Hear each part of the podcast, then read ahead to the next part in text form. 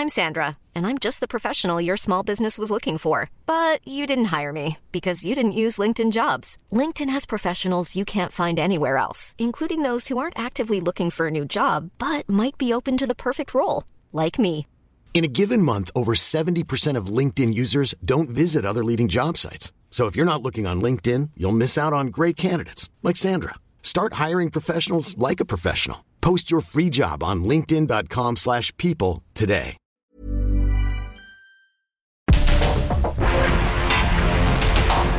Porque el mundo actual no se entendería sin la economía, las finanzas y los negocios. Acompaña a Mario Maldonado, el columnista de negocios más joven y objetivo del periodismo financiero en su programa. Bitácora de negocios. ¿Qué tal? ¿Cómo están? Muy buenos días. Bienvenidos a Bitácora de negocios. Yo soy Mario Maldonado y me da mucho gusto saludarlos a todos y a todas en este jueves primero de febrero del 2024, el primer día del segundo mes del año. Estamos transmitiendo en vivo como todas las mañanas aquí en estas frecuencias de El Heraldo Radio. Gracias a todos por acompañarnos en la 98.5 de FM aquí en la Ciudad de México y en el Valle de México. Y un saludo también a quienes nos escuchan en el interior de la República Mexicana a través de las estaciones hermanas del Heraldo Radio, a quienes nos siguen en la radio por internet en cualquier parte del mundo y a quienes escuchan el podcast de Bitácora de Negocios también. A todos y a todas de verdad, gracias, gracias por sus comentarios, por seguirnos, por empezar con nosotros su día y vamos a entrarle a los temas, a la información. Vamos a hablar en unos minutos más con Roberto Aguilar. Lo más importante que sucede en los mercados financieros y en las bolsas alrededor del mundo. Las bolsas están aturdidas después de que la Reserva Federal de los Estados Unidos descartó un recorte de tasas en marzo. Ahora lo ven para mayo. Por cierto, yo hice una apuesta con Roberto Aguilar en la televisión sobre cuándo creía que iban a bajar las tasas de interés. Yo le decía que más pegado a la mitad del año. Y él decía que en marzo, que en marzo era posible que bajaran, aún cuando tuvimos este dato de 4.9% de inflación para la primera quincena de diciembre, que pues repuntó, rebotó la inflación y hemos tenido ya consistentemente quincena tras quincena con repunte de la inflación, pero bueno, ya un dato de casi 5%. Es un dato alto, sin lugar a dudas, no como los que tuvimos hace un par de años, despuesito de la pandemia, un año y medio, pero sí es un dato alto, sin lugar a dudas, así que ya veremos, todavía falta tiempo para ver quién gana esa apuesta. Vamos a hablar también con Roberto eh, sobre el temor de una nueva crisis de bancos regionales en Estados Unidos porque se desplomó uno de estos bancos regionales llamado Bancorp 37% en la bolsa, así que vamos a analizar ese tema. Y China ofrece expansión fiscal para sumar apoyo a su economía. El gobierno elevará su gasto público. Vamos a hablar también con Gerardo Flores, economista, especializado en temas de eh, análisis de política pública. Como todos los jueves está aquí con nosotros. Vamos a platicar de este eh, freno que le puso, este revés que le puso la Suprema Corte de Justicia de la Nación al gobierno del presidente López Obrador por la eh, reforma a la ley de la industria eléctrica. Ayer hubo un fallo de la Corte donde echa por tierra estos ajustes que se hicieron a esta ley de la industria eléctrica que le daba, entre otras cosas, prioridad a la Comisión Federal de Electricidad sobre los privados o en detrimento de los privados. Hay quienes dicen, y es el, digamos, la tesis de quienes presentaron estos recursos ante eh, el Poder Judicial, pues que es injustificado, injusto e injustificado que hayan puesto a la CFE a repartir la electricidad primero que la de los privados que ya tienen inversiones en el país. Así que vamos a entrarle a ese tema. Yo también le voy a platicar un poquito de esto en mi editorial. Vamos a hablar con Juan Carlos Machorro, todo lo que sucede en el sector de la aviación. Él es experto en aeronáutica. Vamos a hablar del aeropuerto Felipe Ángeles, de la eh, reciente, eh, eh, digamos, de, la reciente amenaza, déjeme decirlo así, de el Departamento de Transporte de Estados Unidos sobre no renovar o no permitirle a Aeroméxico y a Delta que mantengan su alianza de código compartido. Es un tema que tiene que ver con la ley antimonopolios de Estados Unidos, pero pues por los cambios de política que ha habido, de la carga de llevarla al Felipe Ángeles, de el tema de los slots que se han reducido de forma considerable en el, aeropuerto de la Ciudad de México, pues por todo esto está considerando el departamento no aprobar esta alianza de código compartido. Las aerolíneas han pedido más tiempo para analizar el tema. El gobierno no se va a mover ni un ápice, téngalo por seguro. Pero vamos a hablar de esto, de Mexicana de Aviación, que nada más no jala y de otras cosas que tienen que ver con este sector. Vamos a hablar también con Tereso Medina, diputado del PRI, sobre esta eh, intención que tiene el PRI de respaldar la reforma de pensiones del presidente. Vamos a entrarle fino al tema sobre si es posible con unas finanzas públicas como las que tenemos y como las que le va a dejar el presidente López Obrador a la próxima presidenta. ¿eh? Eh, unas finanzas públicas complicadísimas, sin lugar a dudas. Le vamos a entrar estos y otros temas aquí en Bitácora de Negocios, así que quédense con nosotros de aquí hasta las 7 de la mañana. Vámonos a un resumen de las noticias más importantes para comenzar este día con Jesús Espinosa. Luego de darse a conocer investigaciones de la DEA y de la Fiscalía de Nueva York, el presidente Andrés Manuel López Obrador calificó como falsos y calumnias los reportajes que aseguran que el cártel de Sinaloa financió su campaña en la presidencia en 2006. Es una calumnia. Están desde luego muy molestos y lamentablemente la prensa, como hemos visto, no solo en México, en el mundo, está muy subordinada al poder. En el caso de Estados Unidos, tiene mucha influencia el Departamento de Estado las agencias. La precandidata presidencial única de la coalición Fuerza y Corazón por México, conformada por el PAN, PRI y PRD, Xochitl Galvez, mencionó que está de acuerdo con la reforma de pensiones que el presidente López Obrador presentará el próximo 5 de febrero dentro de un paquete de reformas constitucionales que enviará al Congreso de la Unión.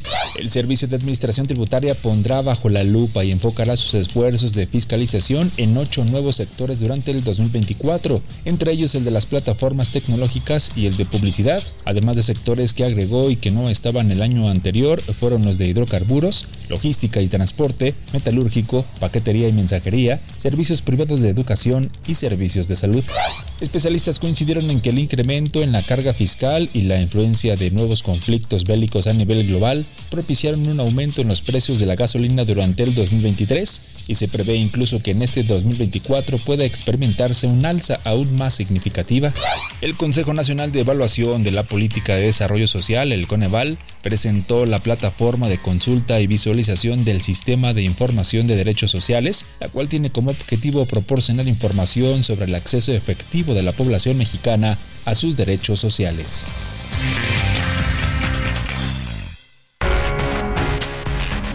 El editorial.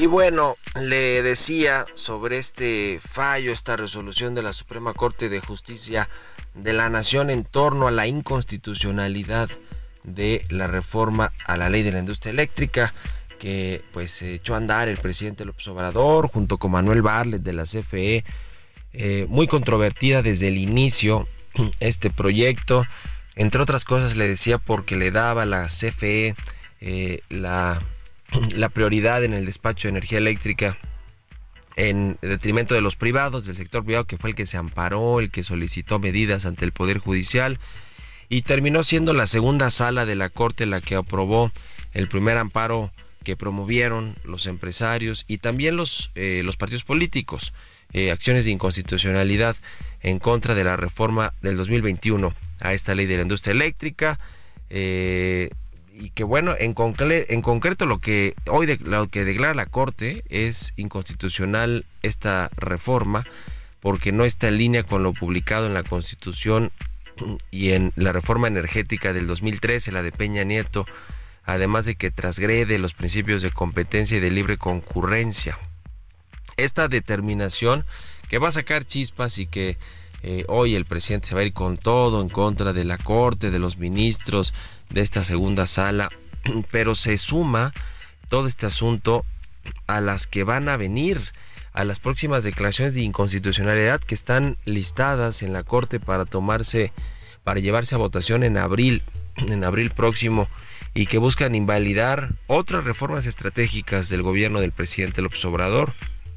Por ejemplo, la, del, la de la Secretaría de la Defensa Nacional, que toma el control del Tren Maya de Mexicana de Aviación, También están otras eh, que todas las que las que se pasaron fast track, se acuerdan aquel llamado Viernes Negro del 28 de abril del 2023, eh, tiene que ver con eh, la, ley minera, con el servicio ferroviario y, vías generales de comunicación, el fentanilo, también una ley para el control de los precursores químicos, la ley de el ISTE, en fin, una cantidad de reformas que se pasaron en aquel momento sin cuidar el debido proceso legislativo y terminaron siendo impugnadas con acciones de inconstitucionalidad que acabaron en la Corte y que van a resolver en abril pues eh, tres ministros y una ministra que no son afines a la 4T y eso que dos de ellos las propuso o los propuso el presidente del observador. Hablamos de Juan Luis González Alcántara Carranca, muy cercano a Julio Scherer Ibarra, el ex consejero jurídico, que fue el que lo terminó promoviendo, ¿eh? a pesar de que él fue, eh, si no me equivoco, presidente del Tribunal de Justicia de la Ciudad de México cuando López Obrador era el, regente o el eh, jefe de gobierno del entonces Distrito Federal. Pero bueno, pues se les metió ahí y ahora es anti 4T porque es la mano derecha de Norma Piña o quizá el poder detrás del trono ¿eh? de la presidencia de la Corte. Y también está Margarita Ríos Farjat que muy pronto se le volteó al presidente. Y cuando digo se le volteó es que, eh, digamos, decidió la libertad y la, eh, la autodeterminación o, digamos, no, no estar ceñidas, ceñida al gobierno. Y bueno, los otros dos ya, ya están muy cantados, este, muy abiertamente han criticado al presidente López Obrador, en privado sobre todo, pero también en algunos foros públicos como Alberto Pérez Ayán. Y eh, ahora no me viene a la mente quién es el otro ministro, pero bueno, es, es alguno, me parece que el ministro Pardo eh, son los que traen estas eh, reformas, estas declaraciones de inconstitucionalidad que van a votarlas, van a someterlas al voto en abril próximo y va a haber el, eh, el golpe, el revés, que el, palo, como se dice en el ámbito judicial, que le van a dar al presidente y se va a poner al rojo vivo esta pelea Poder Judicial, Poder Ejecutivo. ¿Ustedes qué opinan? Escriben en mi cuenta de X arroba Mario Mal y en la cuenta arroba Heraldo de México. Políticas públicas y macroeconómicas.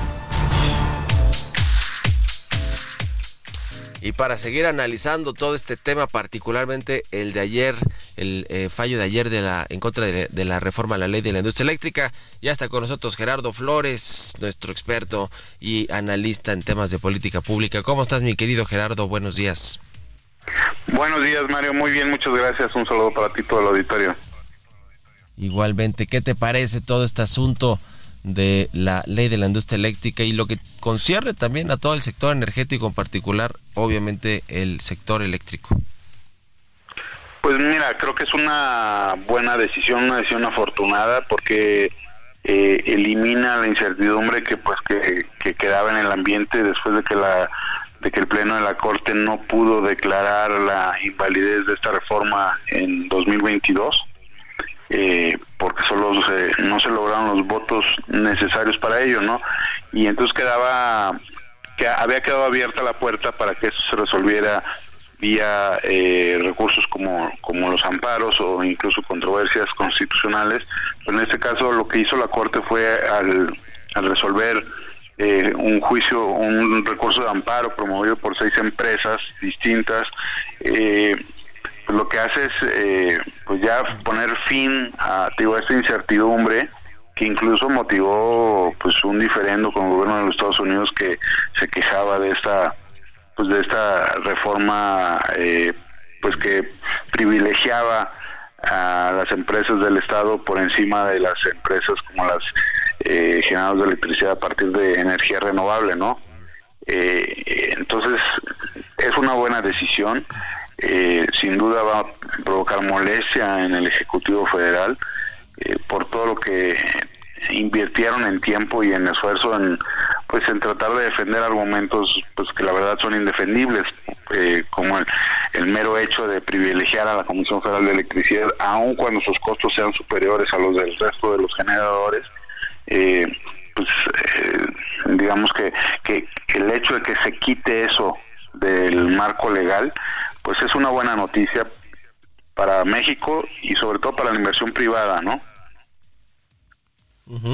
Sí, sin lugar a dudas, la verdad es que generaba mucha incertidumbre y este sector eléctrico cuando se abrió con la reforma del 2013 de Peña Nieto, pues atrajo mucha inversión privada, si bien quizá hubo abusos con los productores independientes que tenían licencias para generar su propia energía y que finalmente la compartían con, con otros eh, con otras empresas en estas sociedades. No, sé si eso hubo, hubo, abusos o no, yo creo que todo es perfectible, que se podía revisar la ley sin tener que hacer una reforma además mal hecha para o una contrarreforma para echar abajo todo este tema y que pues en general lo que le pone al sector es incertidumbre e insuficiencia, ineficiencia, porque el problema aquí es eh, que no hay la, eh, por lo que nos dicen los empresarios, dicen la IP, el CCE y demás, los empresarios que quieren venir a, invertir a México, que no hay el, eh, la capacidad suficiente de energía para, para instalar plantas y, y líneas de producción y todo lo que quieren instalar producto del nearshoring porque pues no hay esta posibilidad de que le entre eh, de lleno a los privados a ofrecerla. Así es. Y sobre todo porque lo que haces es que pones el futuro del sector eléctrico eh, de nuestro país en manos pues del, de una empresa que aun cuando pudiera tener eh, una operación relativamente buena, si lo quieres ver desde el punto de vista de compararla con otras empresas del Estado, eh, eh, evidentemente es una empresa que es ineficiente frente a lo que hacen o lo que han podido hacer inversionistas privados eh, mediante sus eh, centrales de generación eléctrica, ¿no? Entonces, sin duda es una buena decisión porque va a permitir, debería permitir que se esclarezca el panorama para estos inversionistas y que el futuro de México no dependa de las decisiones de de algunos burócratas eh, en la Comisión Federal de Electricidad que en los hechos también se habían convertido en los propios reguladores, ¿no? Este problema que decías tú de los posibles abusos, pues se, podía haber resuelto si hubiera si se hubiera fortalecido a los órganos reguladores eh, con capacidad de supervisión y de sanción, ¿no? Pero sabemos que pues esos órganos reguladores tampoco son del agrado del presidente y de su gobierno, ¿no? Sí, sin duda. Pues muchas gracias, mi querido Gerardo. Un abrazo, muy buenos días. Muy buenos días, Mario. Un saludo para todos. Hasta luego. Sigan a Gerardo Flores R en X. Vamos a otro tema. Economía y mercados. Roberto Aguilar ya está con nosotros, mi querido Robert, buenos días. ¿Qué tal Mario? Me da mucho gusto saludarte a ti y a todos nuestros amigos. Fíjate que las bolsas trataban de estabilizarse luego de la baja del día de ayer. Eh, pues el mercado eh, tomó como una decepción las palabras de Jerome Powell. La Reserva Federal, si bien mantuvo las tasas de referencia sin cambio, pues eh, descartó la posibilidad de que sea en marzo. Ahora los analistas del mercado están apuntando hacia mayo. También el Banco Central de Inglaterra acaba de dar su anuncio de política monetaria, mantiene las tasas sin cambio y el día de ayer el Banco Central de Brasil baja medio punto porcentual así. Todo el tema que tiene que ver con la política monetaria en el mundo. También te comento que pues hay temor de que las turbulencias financieras reaparezcan en Estados Unidos y es que la Reserva Federal decidió hace una semana no prorrogar algunas de las líneas de liquidez de emergencia que había puesto a disposición el año pasado porque bueno pues creía que ya no, no eran necesarias. Incluso algunos bancos estaban haciendo negocios con este diferencial de tasas y es que ayer se dio a conocer justamente o cayó más bien 37% las acciones del banco New York City Bank Corp y esto bueno tras publicar sus resultados y arrastrando algunos otros bancos regionales por sus altos niveles de pasivos. Así es que bueno, pues podría ser un tema no aislado y hay temores de que regrese esta situación como sucedió el año pasado. China dijo que va a mantener la expansión fiscal este año para estimular la recuperación económica. El gobierno va a gastar más, es lo que está anunciando justamente ya de manera eh, formal uno de los funcionarios del gobierno chino y también la inflación de la zona euro disminuyó el mes pasado tal y como se esperaba, pero la presión subyacente sobre los precios cayó menos de lo previsto. Hoy se dio a conocer justamente este dato y el tipo de cambio, Mario, fíjate que está cotizando en estos momentos en 17.24. Más temprano marcó un 17.29 y esto producto también de las repercusiones de la decisión o el anuncio de política monetaria del día de ayer en Estados Unidos. Buenísimo, Robert. Y ahí está pendiente entonces la apuesta que hicimos en la televisión. Refrendada. Ahí vamos sirviendo, vamos sirviendo. Gracias, Roberto Aguilar. A contarle, Mario, muy buenos días. Sigan a Roberto Aguilar en X, Roberto AH. Vámonos a la pausa. Regresamos con más aquí a Bitácora de Negocios. En un momento continuamos con la información más relevante del mundo financiero en Bitácora de Negocios con Mario Maldonado. Regresamos.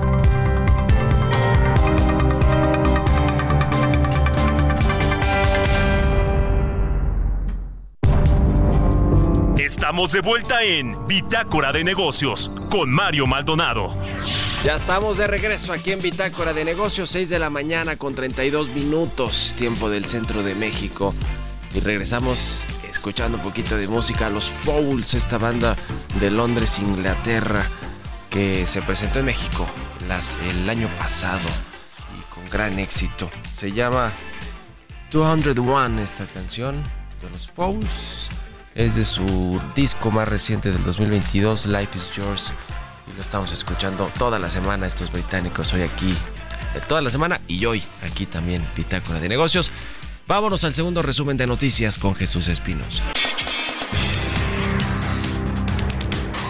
Los primeros cinco años del gobierno del presidente López Obrador han sido marcados principalmente por la pandemia de COVID-19, las obras insignias como el tren Maya y el corredor transísmico, los programas sociales, las alzas en el salario mínimo, los bajos niveles de desempleo y la pérdida del poder adquisitivo de los hogares. La combinación de dichos factores provocó que la administración denominada de austeridad republicana se ubique con los peores resultados en materia económica en las últimas seis administraciones.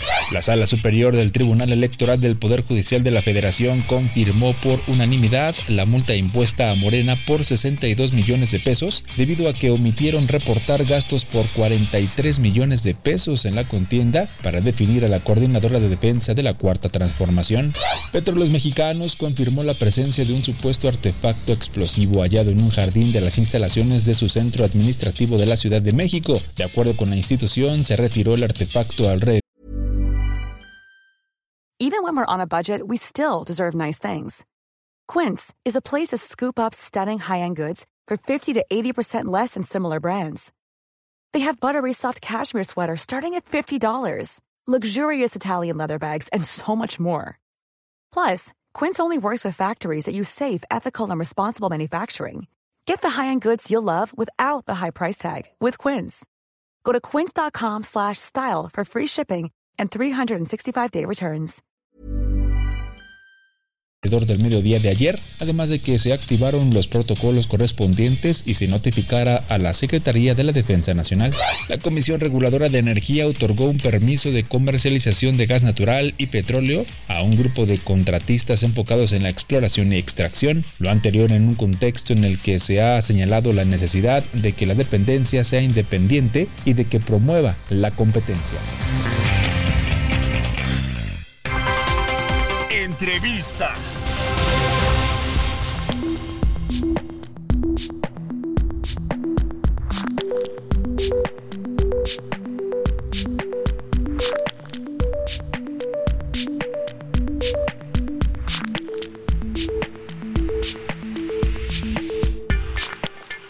Bueno, ya le decía sobre este tema del sector aéreo que vaya que pues está, cada vez hay más y más información alrededor de lo que sucede con las políticas de este sector en México, decisiones de Estados Unidos, empresas, eh, cambios de aeropuertos, el ejército metido en las entrañas de todo el sector aéreo con la administración de aeropuertos, con una aerolínea, que quién sabe qué va a pasar con eso ahora que la Corte en abril le entre fino a todo el asunto de las reformas de aquel Viernes Negro, que incluyen esta, ¿eh? estas de los aeropuertos con el ejército mexicano, la de Mexicana de Aviación, eh, si es eh, constitucional o no que puedan operar y administrar terminales aéreos o aeropuertos y una aerolínea. En fin, y está ahora el asunto de Aeroméxico con Delta y lo que ha dicho el Departamento de Estados Unidos, del Departamento de Transporte de los Estados Unidos. Vamos a hablar con Juan Carlos Machorro, él es experto, especialista en temas de aeronáutica, socio de la firma Santa Marina y Esteta. ¿Cómo estás, Juan Carlos? Buenos días. ¿Cómo te va, mi estimado Mario? Muy buenos días, con el gusto de saludarte y arrancando esta mañana con entusiasmo ya el segundo mes del año, que rápido se va el tiempo. Así es. En un año que, como bien comentas, pues mira, los años últimos de sexenio en todos los sectores siempre presentan algunas convulsiones, algunos sobresaltos y vaya que en el sector de la aviación, como bien comentas, no es la excepción. si los primeros años del sexenio han sido, digamos, de convulsión, pues no es para menos esperar algo así eh, para el último año y vaya que no nos está fallando Mario. A ver, ¿por dónde empezamos? ¿Te parece con el fallo del departamento? Bueno, más bien la advertencia del Departamento de Transporte de Estados Unidos con respecto al, eh, a la ley antimonopolios, la alianza de código compartido entre Delta y Aeroméxico, y Aeroméxico que además son socios eh, accionarios, pues eh, socios inversionistas. Eh, ¿Qué te parece este asunto? Todo tiene que ver con el cambio de políticas en México, el cambio de, de llevar la carga forzosamente del aeropuerto de la Ciudad de México al de Santa Lucía, el Felipe Ángeles, también de reducir los slots, eh, las posiciones en el aeropuerto capitalino para que las aerolíneas vayan a volar al Felipe Ángeles. Y todo esto es lo que no no le gusta o no, no le parece correcto a la autoridad de Estados Unidos. Y dice bueno pues simplemente yo no renuevo estos códigos o doy mi venia para que tengan estos códigos compartidos eh, Delta y Aeroméxico ¿cómo lo ves? Mira es muy importante este tema por dos razones. La primera la noto eh, brevemente y luego te hago un poquitito de historia para ver de dónde viene esto, porque no es sorpresa la actitud del Departamento de Transporte. Uno, la verdad es que les llueve sobre mojado en Aeroméxico por todo lo que ya conocemos, pandemia capítulo 11, categoría 2, después el tema del que comentamos en tu espacio hace un par de semanas de los 737 MAX eh, que tuvieron que tener en tierra, no van saliendo de una y ya entraron otra eh, problemática como esta. Mira, la alianza entre Delta y Aeroméxico requiere regulatoriamente, como cualquier otra alianza entre aerolíneas, ser aprobada por el Departamento de Transporte, quien otorga esta llamada inmunidad anticompetitiva. ¿Qué es lo que revisa la autoridad norteamericana? En su momento que esta alianza no vaya a desplazar injustificadamente a otros agentes económicos del mercado de aviación, o sea, que no se vuelva anticompetitiva. Si recordamos en 2016 cuando se otorgó esto, no se otorgó así, digamos, de manera incondicional. Hubieron un par de condicionantes que vale la pena traer a colación brevemente. Uno, obligaron a soltar algunos slots en ICM y en JFK en Nueva York, ambas líneas aéreas, precisamente para evitar una situación anticompetitiva. Pero dos, muy importante, el Departamento de Transporte dijo, no me convence la manera como en un aeropuerto saturado, que es desde donde opera fundamentalmente Aeroméxico, que es el AICM, se otorgan y se asignan los slots. Porque en mi opinión, Departamento de Transporte, hay dos temas preocupantes. Uno, falta de transparencia en ese otorgamiento de slots. Y dos, eh, los lineamientos que aplica el AICM no se apegan a lineamientos o estándares internacionales. Y en ese orden de ideas, sí les otorgo la inmunidad anticompetitiva, una vez que soltaron estos slots en Ciudad de México y en Nueva York, pero se los otorgo nada más por cinco años. Y a los cinco años me tienen ustedes que venir a pedir una renovación. Eso desde luego no gustó ni en Delta ni en Aeroméxico, porque esperaban, digamos, una inmunidad anticompetitiva indefinida. Desde luego revisable, pero indefinida. Entonces, esto afecta pues los planes de negocio, los planes operativos conjuntos, etcétera. Estuvieron apelando a la autoridad norteamericana y lo que obtuvieron fue, oye, a ver, no te obligo a que vengas en 2021, te doy hasta 2022 para que vengas y me pidas la extensión, cosa que ocurrió en marzo de 2022. Le tomó casi dos años, hasta el 26 de enero pasado, el viernes pasado, pronunciarse, pero ya se había dado algún indicio de que las preocupaciones continuaban.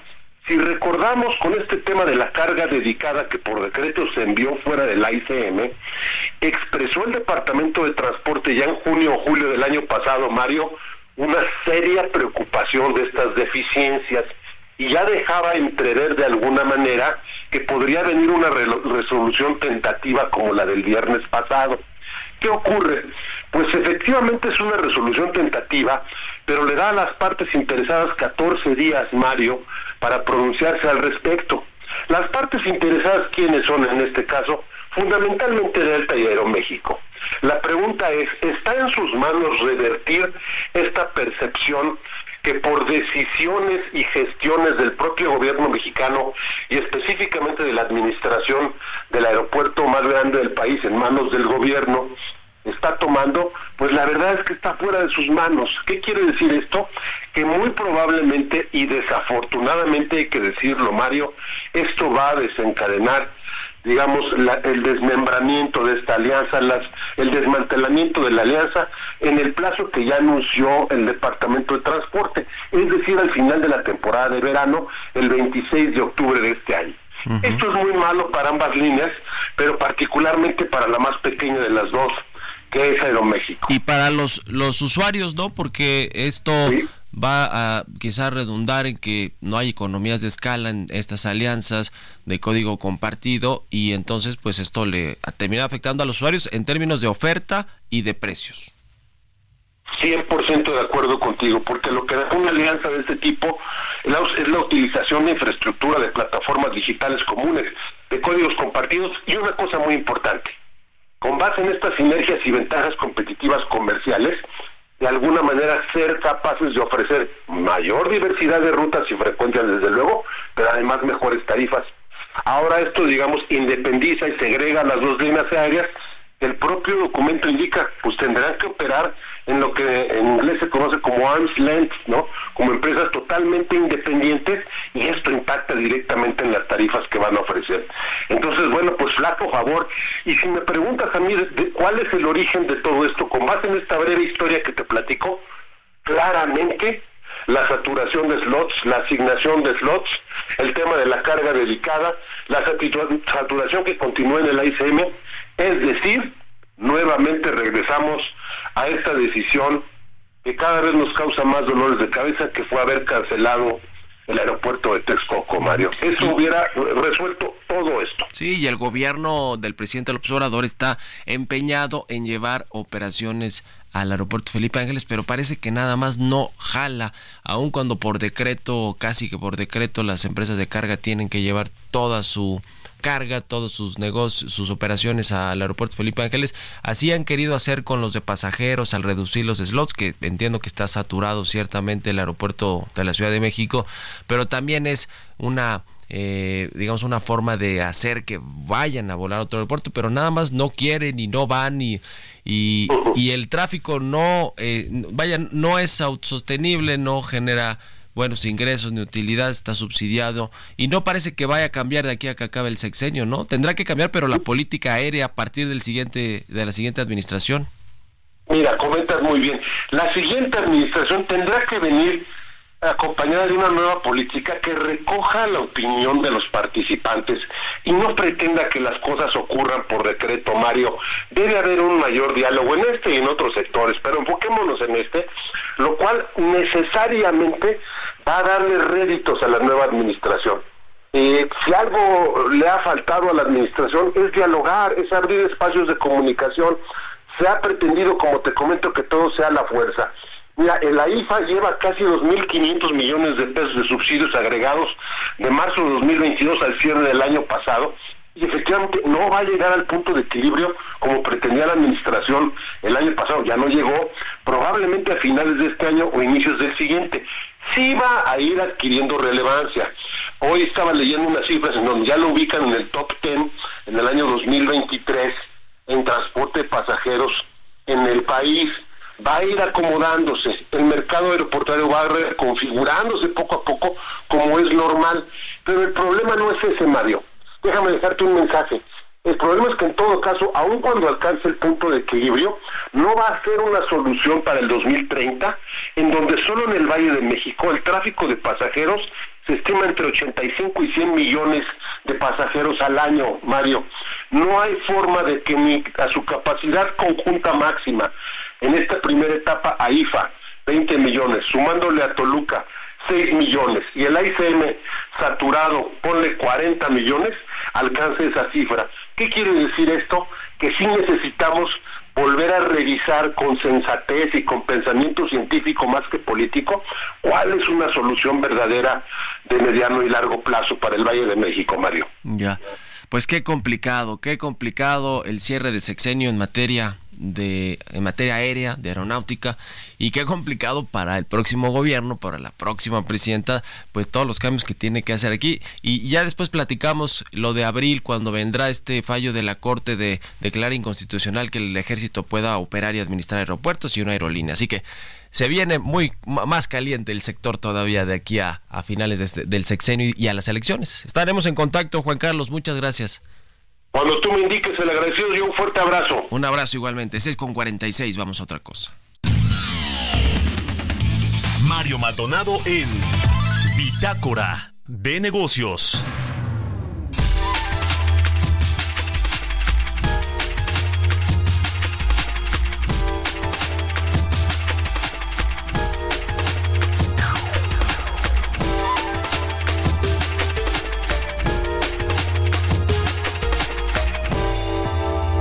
Y bueno, ya le decía, vamos a platicar con el diputado del Partido Revolución Institucional, diputado federal del PRI, Tereso Medina, sobre varios temas, porque como tituló ayer o antier, fue ayer un medio de circulación nacional, donde pues se decía si regresó el primor o no, que es esta alianza entre Morena y el PRI para sacar reformas eh, legales, o incluso constitucionales, pero las constitucionales difícilmente eh, pasan aún con el apoyo del PRI en alguna de las dos cámaras, en este caso de la de diputados, que ha sido la cámara de origen a la que la mayoría de las iniciativas del presidente pues las ha mandado allí, donde tendrán pienso yo en Morena la mayor eh, capacidad de margen de maniobra para eh, buscar votos y lograr reformas. Pero bueno, le decía que recientemente lo que pasó es que se aprobaron muchos de los cargos de magistrados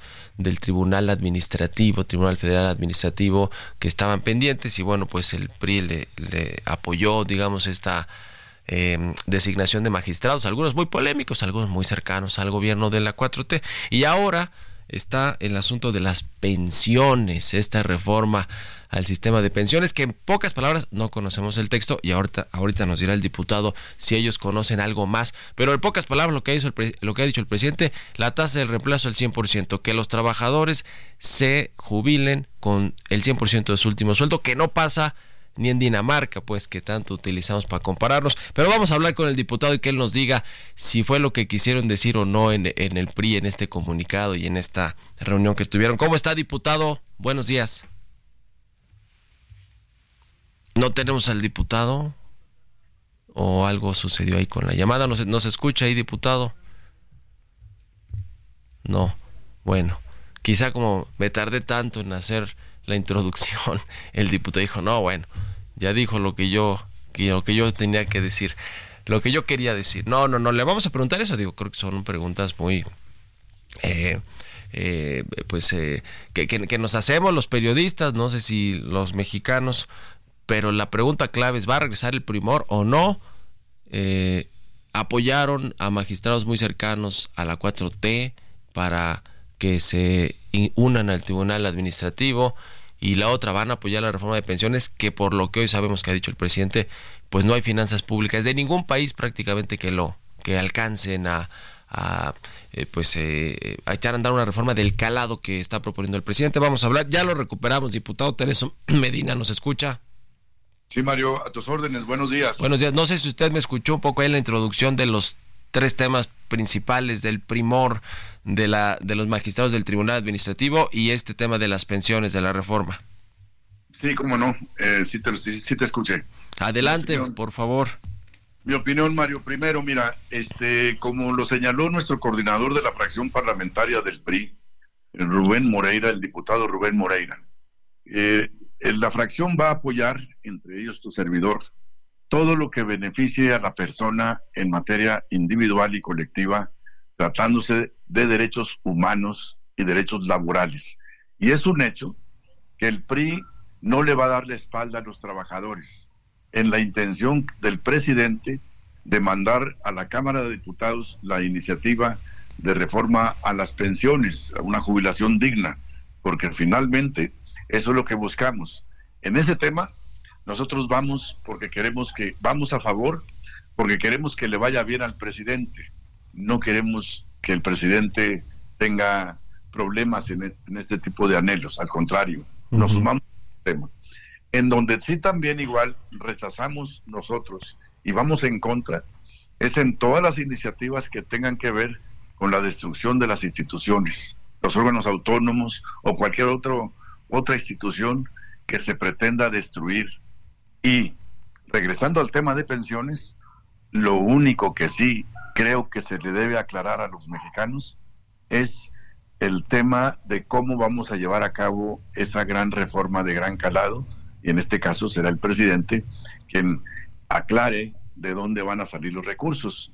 Nosotros vamos a favor, siempre y cuando él aclare con transparencia de dónde saldrán los recursos para las pensiones para los trabajadores de México, que esté de derecho. Para que sea el 100% es imposible, no, no alcanza el presupuesto las finanzas públicas o, o tendrían que quitarle a todos los programas sociales o eh, al, presupuesto de salud, de educación, los que, los que eh, detentan más dinero del presupuesto, solamente así, ¿no? Con los cálculos que se han hecho. Eh, con los cálculos, Mario, por eso sostenemos, nosotros estamos a favor de la iniciativa y a favor de elevar las pensiones, como lo dice el presidente. En lo que, en lo que tenemos dudas, y por eso queremos la aclaración, o pedimos la aclaración, es que esto no podrá, no podrá obstaculizar los, eh, el derecho a la educación o a otras este, políticas de asistencia social, porque finalmente pues no se, no se trataría de quitar un dinero de un lado para ponerlo en el otro. Entonces, por eso repito, todo lo que tenga que ver con destrucción de instituciones, en eso no vamos de acuerdo. Sí vamos de acuerdo en elevarlas, pero hay que saber el cómo, en el qué estamos de acuerdo, en el cómo, en el cómo tenemos que ver de qué manera, y pues bueno, corre a cargo del presidente que él señale de dónde van a salir los recursos. Y ahora que está muy polarizado todo el tema por el ambiente electoral de, del próximo 2 de junio, diputado, ¿no le está haciendo el caldo gordo el PRI a Morena, al presidente, con una reforma que es populista, popular y populista de cara a, unas elecciones para ganar adeptos y que Morena pues lo que eh, consiga lo que tanto ha dicho el presidente, la mayoría calificada en el Congreso el próximo año, es decir, que arrase Claudio Sheinbaum en las elecciones. ¿No le están haciendo el juego a Morena con esto? No, no, no, no siento de esta manera, Mario. Hacerle el juego significaría que, el PRI cayera en la irresponsabilidad de decir que sí a las pensiones y también decir que sí a las decisiones que se rumoran o se dicen que van a quitarle dinero a las políticas sociales, a las políticas educativas o a las instituciones. En eso no estamos de acuerdo. Por eso, si el deseo es elevar las pensiones, como deseo y como intención, estamos a favor y lo apoyamos siempre y cuando, lo subrayo, se vea de manera muy responsable el ejercicio de la inversión para ver de dónde va a salir el recurso. Y en ese sentido, estaremos de acuerdo siempre y cuando no destruyamos al país en ninguno de los rubros. Y ahí es, ahí es en donde la, en donde esta intención o esta decisión deja de ser populista. Porque populista significa que irresponsablemente, digamos un tema, lo sostengamos a costa de destruir alguna otra institución y eso, eso el PRI no lo va a permitir. Bueno, veremos cuando llegue la reforma, cuando llegue el texto de la iniciativa de reforma, a la Constitución y, ve, y platicamos el tema, ¿le parece, diputado? Y estaré a tus órdenes, bueno. para darle seguimiento puntual a este tema. Muy bien, muchas gracias, diputado, que esté muy bien, hasta luego. Ya nos cae la guillotina, es el diputado Tereso Medina del PRI. Con esto nos despedimos, gracias por habernos acompañado esta mañana aquí en Bitácora de Negocios. Se quedan con Sergio Lupita en estas frecuencias del Heraldo. Nosotros vamos a la televisión, al canal 8 de la televisión abierta, las noticias de la mañana y nos escuchamos aquí mañana tempranito a las 6. Muy buenos días. Esto fue Bitácora de Negocios con Mario Maldonado.